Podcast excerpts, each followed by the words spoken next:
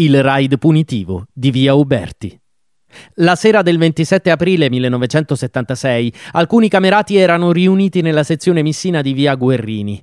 Tra loro anche Gilberto Cavallini, detto Gigi, un nome che riempirà tristemente le pagine della cronaca nera per anni.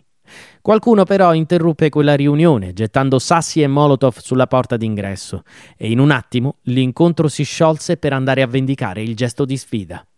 L'obiettivo era colpire i primi simpatizzanti di sinistra che capitavano a tiro, compiendo una sorta di spedizione punitiva. A incontrare la squadraccia furono cinque ragazzi che avevano appena finito di affiggere dei manifesti antifascisti nei pressi di via Uberti. Intuito il pericolo, due di loro riuscirono a scappare. I tre rimasti, invece, vennero colpiti da alcune coltellate. Quelle inferte sul giovane Gaetano Amoroso furono fatali. Gaetano aveva 21 anni, morì poco tempo dopo l'aggressione in un letto d'ospedale. Era uno studente lavoratore e faceva parte degli artisti del Vento Rosso, un movimento nel quale poteva esprimere le sue esigenze politiche e artistiche dipingendo murales.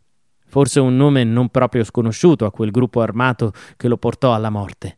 Tra i suoi killer ci fu anche la mano di Cavallini, presto arrestato per omicidio premeditato e tentato omicidio pluriaggravato. Alla memoria del giovane artista e attivista è invece oggi dedicato l'ultimo anno del corso serale presso la scuola artistica del Castello, lo stesso frequentato da Gaetano, che ora porta il suo nome.